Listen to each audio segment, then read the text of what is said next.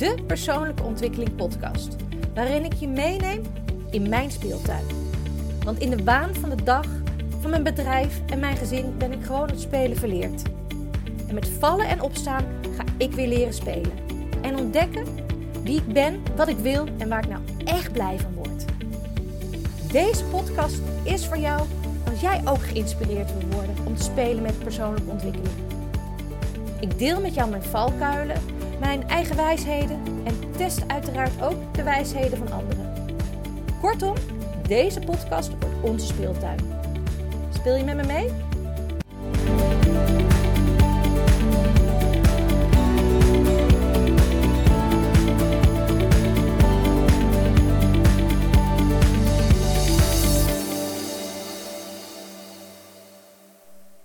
Ken jij dat? Die fear of a blank page. Je weet wel dat voordat je iets wil schrijven of tekenen of ergens mee wil beginnen, en het is eerst blanco. Dus iedere eerste streep, eerste letter, eerste actie, die bepaalt eigenlijk al de richting van jouw papier. En nu is het nog zo blanco. Nu zijn nog alle opties open, maar op het moment dat je de eerste stip zet, de eerste actie onderneemt als je niet iets creatiefs bent, of die eerste letter gaat schrijven. Maakt niet uit dat die letter altijd nog op een andere positie in het hele boek moet kunnen komen te staan. Het idee dat de eerste opzet, dan is een soort onschuld voor die blanco of alle opties een beetje, een beetje weg. En daarom heb je zoveel mensen die dus een fear of a blank page hebben. En dat is ook eigenlijk niet zo gek. Want wat er eigenlijk gebeurt, is op momenten die blanco pagina zien en willen gaan beginnen eraan, is dat we bang zijn voor het resultaat. Dat we niet bereiken wat we verwachten. Of wat anderen van ons verwachten.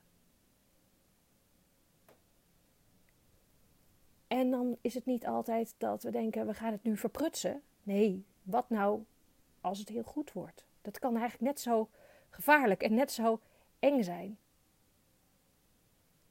En op het moment dat we die, die, die angst krijgen, dat we dus niet aan de verwachtingen van onszelf, van die anderen voldoen, dan denken we meteen dat we het ook allemaal niet meer kunnen. En dat is dus eigenlijk helemaal niet waar. Want vaak kan je ook meer dan je zelf denkt. Nou ja, dat, dat, dat weten de meeste mensen ook wel. Maar als je een gedachte hebt die jou tegenhoudt om aan iets te gaan beginnen, is het misschien wel eens wijs om te gaan onderzoeken welke gedachte daarin eigenlijk in de weg zit. Want als je die uit de weg hebt geruimd, kan je al betere stappen zetten. En soms moet je eigenlijk helemaal geen stappen zetten, want soms is het je, je onderbewust die aangeeft: no, no, no, no, ga nu niet dit schrijven. Dit boek voor dit onderwerp moet je niet doen, past niet bij jou. Hé, hey, nou ja, dan hoef je nooit de eerste letter op papier te zetten. Maar soms heeft het helemaal niks met het papier te maken, maar meer wat het gevolg is van wat als jij nu een geweldige tekening maakt en je wordt een kunstenaar, wat, wat voor is de impact bijvoorbeeld op jouw leven? Of wat nou als ik het weer verkeerd doe? Ik doe ook altijd alles verkeerd. Mm. Dat is best een heftige druk op je schouders. Wat kan je daarmee doen met die faalangst? Wat, wat, wat zegt dat over jou? En weet je, het grappige is dat fouten maken mag. Tenminste, wij vinden allemaal dat onze kinderen mogen fouten maken, want daar leren ze van. Um, mensen om ons heen, weet je, dan is het wat vervelender als ze een foutje maken. Maar het is oké, want het kan, want fouten maken is menselijk. Maar oh wee dat wij er eentje maken. Weet je, het grappige is, ik heb, um, ik heb laatst iets gelezen. Dyson, je weet wel, die stofzuigers, die hebben 5000 ontwerpen moeten maken tot ze kwamen tot de Dyson zoals we hem nu kennen. Dat betekent dus dat ze 5000 keer iets anders hebben gedaan dan ze eigenlijk wilden. Of, nou ja, nou je er naar kijkt, sommigen zeggen dan 5000 keer een fout hebben gemaakt. Maar al deze kleine foutjes zijn uiteindelijk wel puzzelstukjes die hebben geleid tot het eindresultaat en tot Dyson die we nu kennen. Alleen weet je nooit wanneer je al die puzzelstukjes kan gebruiken. Of waar ze je, waar ze je allemaal naartoe brengen. Soms moet je het proces ook koesteren. En dat weet ik, dat is echt belachelijk moeilijk. Het is soms veel fijner om voor dat resultaat te gaan. Weten wat je kan verwachten. Zekerheid. Het niet bang zijn voor fouten maken. Omdat fouten je op geweldige uh, ja, ideeën kunnen brengen. En geweldige resultaten kunnen leiden. Ja, dat weet je, dat, dat concept, dat begrijp ik. En dat begrijp jij vast ook wel. En dat klinkt echt super goed. Maar ik moet zeggen, dat vind ik eigenlijk nog best wel heel lastig. Ik ben er wel bewuster mee bezig. Dus ook met dat proces en wat dat met mij doet. En als er iets niet goed gaat, even achterhalen voor mezelf. Waarom gaat het niet goed? Nu heb ik ook bijvoorbeeld met de opleiding die ik volg, loop ik een aantal weken achter met huiswerk vanwege nou gezondheid, waan van dag, noem maar op, dat soort dingen dat ik af en toe wel eens denk: weet je wat, ik maak gewoon even snel die opdrachten op de manier zoals ze het verwachten, dan ben ik gewoon klaar. Maar zo is deze opleiding niet ingericht. Deze opleiding is ingericht met opdrachten, zodat je van andere manieren naar je werk gaat kijken en dat je dus ook daadwerkelijk wat van leert. Maar ik denk dan vaak, als ik zo achterloop, nou weet je, ik doe het gewoon allemaal en dat leerproces, nou laat maar, komt nog wel een keertje of zo. En dan heb ik het tenminste allemaal gedaan. Maar dan ben ik zo bezig met het vechten tot het, het afmaken. Waardoor ik en niks leer van het proces, maar ik er eigenlijk helemaal geen reet aan vind. Dus ik weet dat ik eigenlijk dus het proces moet gaan doen, het moet gaan koesteren. Maar het, ergens loopt dat ook een beetje tegen mijn, mijn aard in of zo. Dus begrijp ook wel dat het allemaal heel goed klinkt, maar dat het gewoon verdomd moeilijk is. En inmiddels weet ik ook, als iets heel moeilijk is, ja, dan moet je het gewoon maar heel veel doen. Dan leer je het vanzelf wel een keertje. Of niet. Soms moet je er ook gewoon mee ophouden. Want soms zijn dingen gewoon totaal niet aan jou besteed. Maar dat weet je ook alleen maar als jij door dat proces heen gaat en ziet wat het met je doet. Want ik kan ook ervoor kiezen van, nou, ik, uh, ik wil bijvoorbeeld uh, portrettekenaar worden. En ik ga 100 portretten tekenen. En het wordt eigenlijk nog erger dan de tekeningen die, die je kind van vier maakt. Ja, dan kan je eens beslissen om te denken: ja, dit is misschien mijn talent. Misschien moet ik toch de volgende keer huizen gaan tekenen in plaats van mensen. Dus op zich, daarin zit ook, ook een proces. Het, het, het, het brengt je dus altijd iets. En weet je, Steve Jobs, die zei ook altijd een keer van... Alle punten of al die puzzelstukjes, die kan je niet vooruit met elkaar verbinden. Maar ze moeten allemaal achteraan sluiten. En als je dan terugkijkt en achterstevoren ernaar kijkt, dan realiseer je dat al je ervaringen hebben geleid tot waar je nu bent. Ja, dit is even mijn vrije interpretatie van wat Steve Jobs zei, maar daar komt het op neer. Ja, zoals je weet heb ik natuurlijk mijn carrière van hot naar her van alles gedaan. Tenminste, als je de eerdere podcast van mij hebt geluisterd. Ehm, ben ik bijvoorbeeld na mijn bedrijfskundige opleiding, nadat ik ook al jaren had gewerkt, opeens ehm, het onderwijs ingegaan. Of niet eens het onderwijs ingegaan. Ik ben de PABO gedaan. Nee, ik ben juist niet het onderwijs ingegaan. Ik heb de PABO gedaan. Ik ben niet eens ermee gaan lesgeven. En dat is ook wat veel mensen zeiden. Vind je dat niet zonde? Dat je wel die hele vierjarige opleiding hebt gedaan. Ja, ik heb er iets korter over gedaan dan. Maar dat je die hele opleiding hebt gedaan en je bent niet eens voor de klas gaan staan. Nou ja, ik ben soort van wel voor de klas gaan staan. Want ik ben trainingen gaan geven. Wel aan volwassenen en niet aan kinderen. Maar ik heb er wel wat mee gedaan. En het was niet zonde. Want wat ik op de Pabo leerde, of althans niet eens op de Pabo, maar tijdens mijn stages leerde, is dat kinderen moet je binden en boeien. En dan zijn het geweldige leerlingen om wat mee te doen. Leuke sfeer in de klas. Maar op het moment dat je het over saaie dingen gaat hebben, ja, hun concentratiespannen is nog slechter dan die van mij. Op dat moment gaan zij natuurlijk gigantisch klieren, iets anders doen, uh, niet opletten. Nou, en dan heb je als juf het super zwaar om die hele klas weer in het gereel te krijgen. Dus ik heb echt wel geleerd welke manier van praten moet je gebruiken wanneer. Hoe reageert een ander op mij? Mezelf kunnen uh, spiegelen, de directheid. En dus ik heb heel van die dingen gehad die later als manager ook super goed waren. Ik wist dus ook, als ik mijn team mee wilde krijgen, moet ik het niet linksom vertellen, maar moet ik het juist rechtsom vertellen.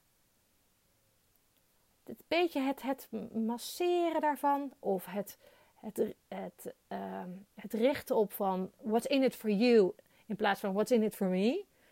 Dat werkt bij kinderen zo, maar zo werkt het bij gewone marketing ook. Dus ik heb ontzettend veel daarvan op die manier ook geleerd. En natuurlijk wel van de trainingen geven, wat ik uiteindelijk ook ben gaan doen. Ik ben ook heel erg goed geworden in de training geven in het andere helpen bij hun persoonlijke ontwikkeling en ze voeden in hun, in hun kracht.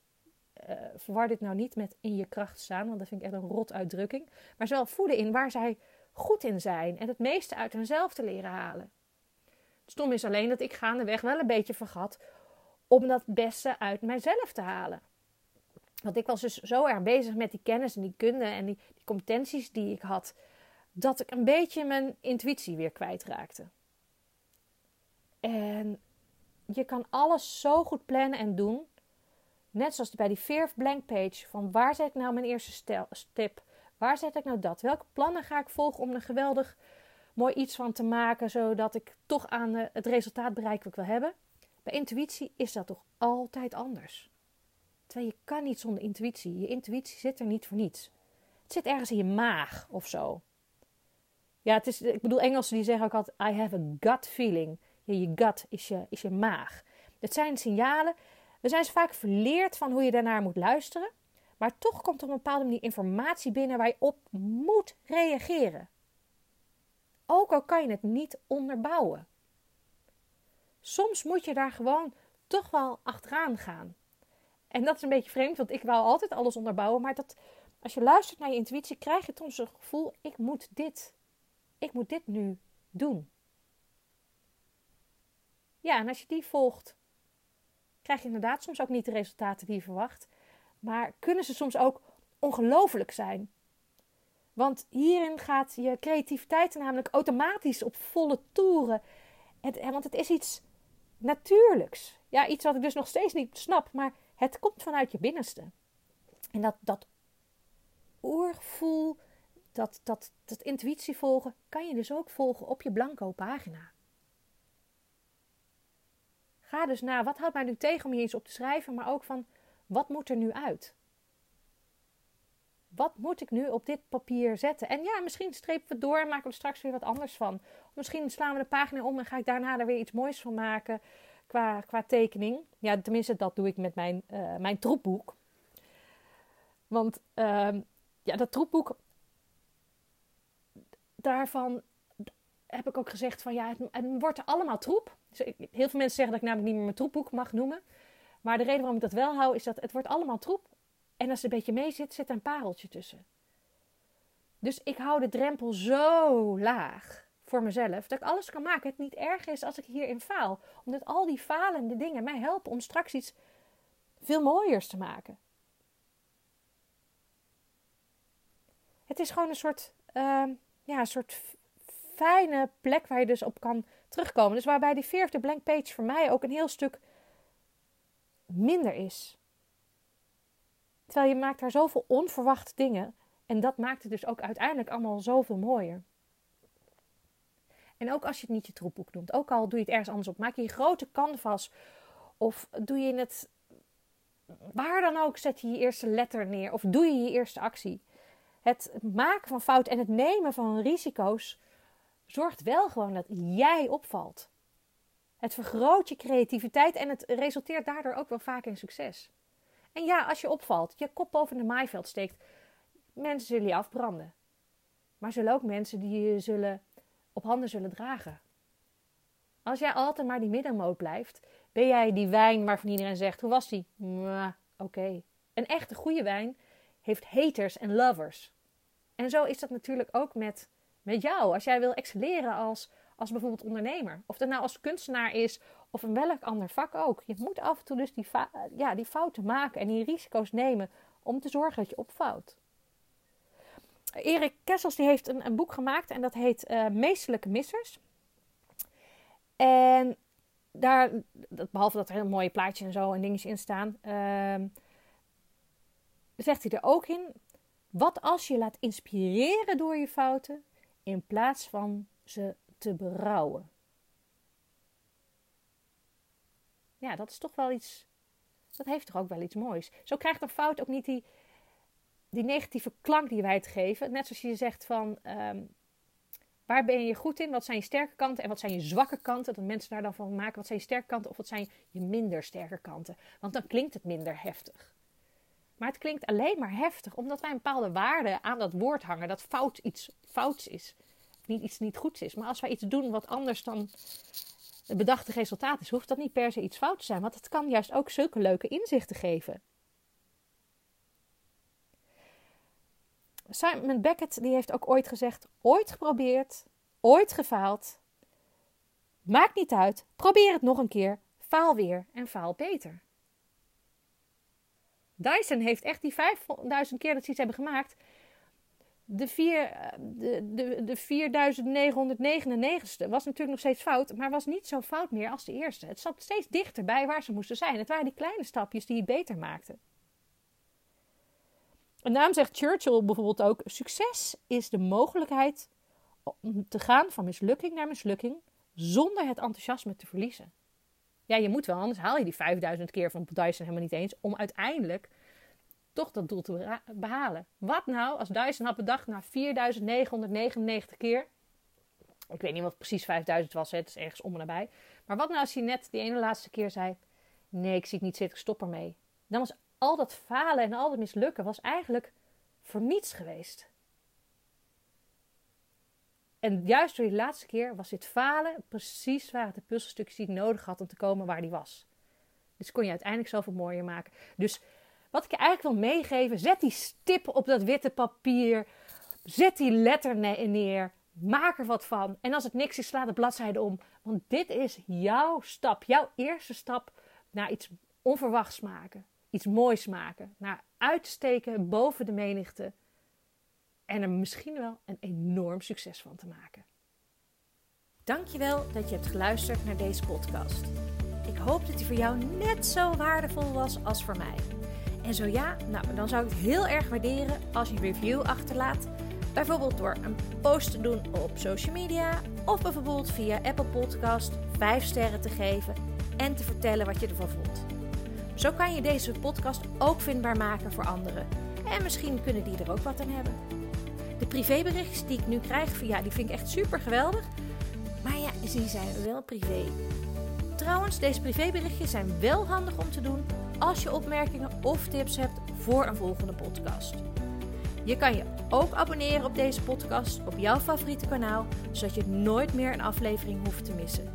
Nogmaals dank dat je hebt geluisterd tot de volgende keer.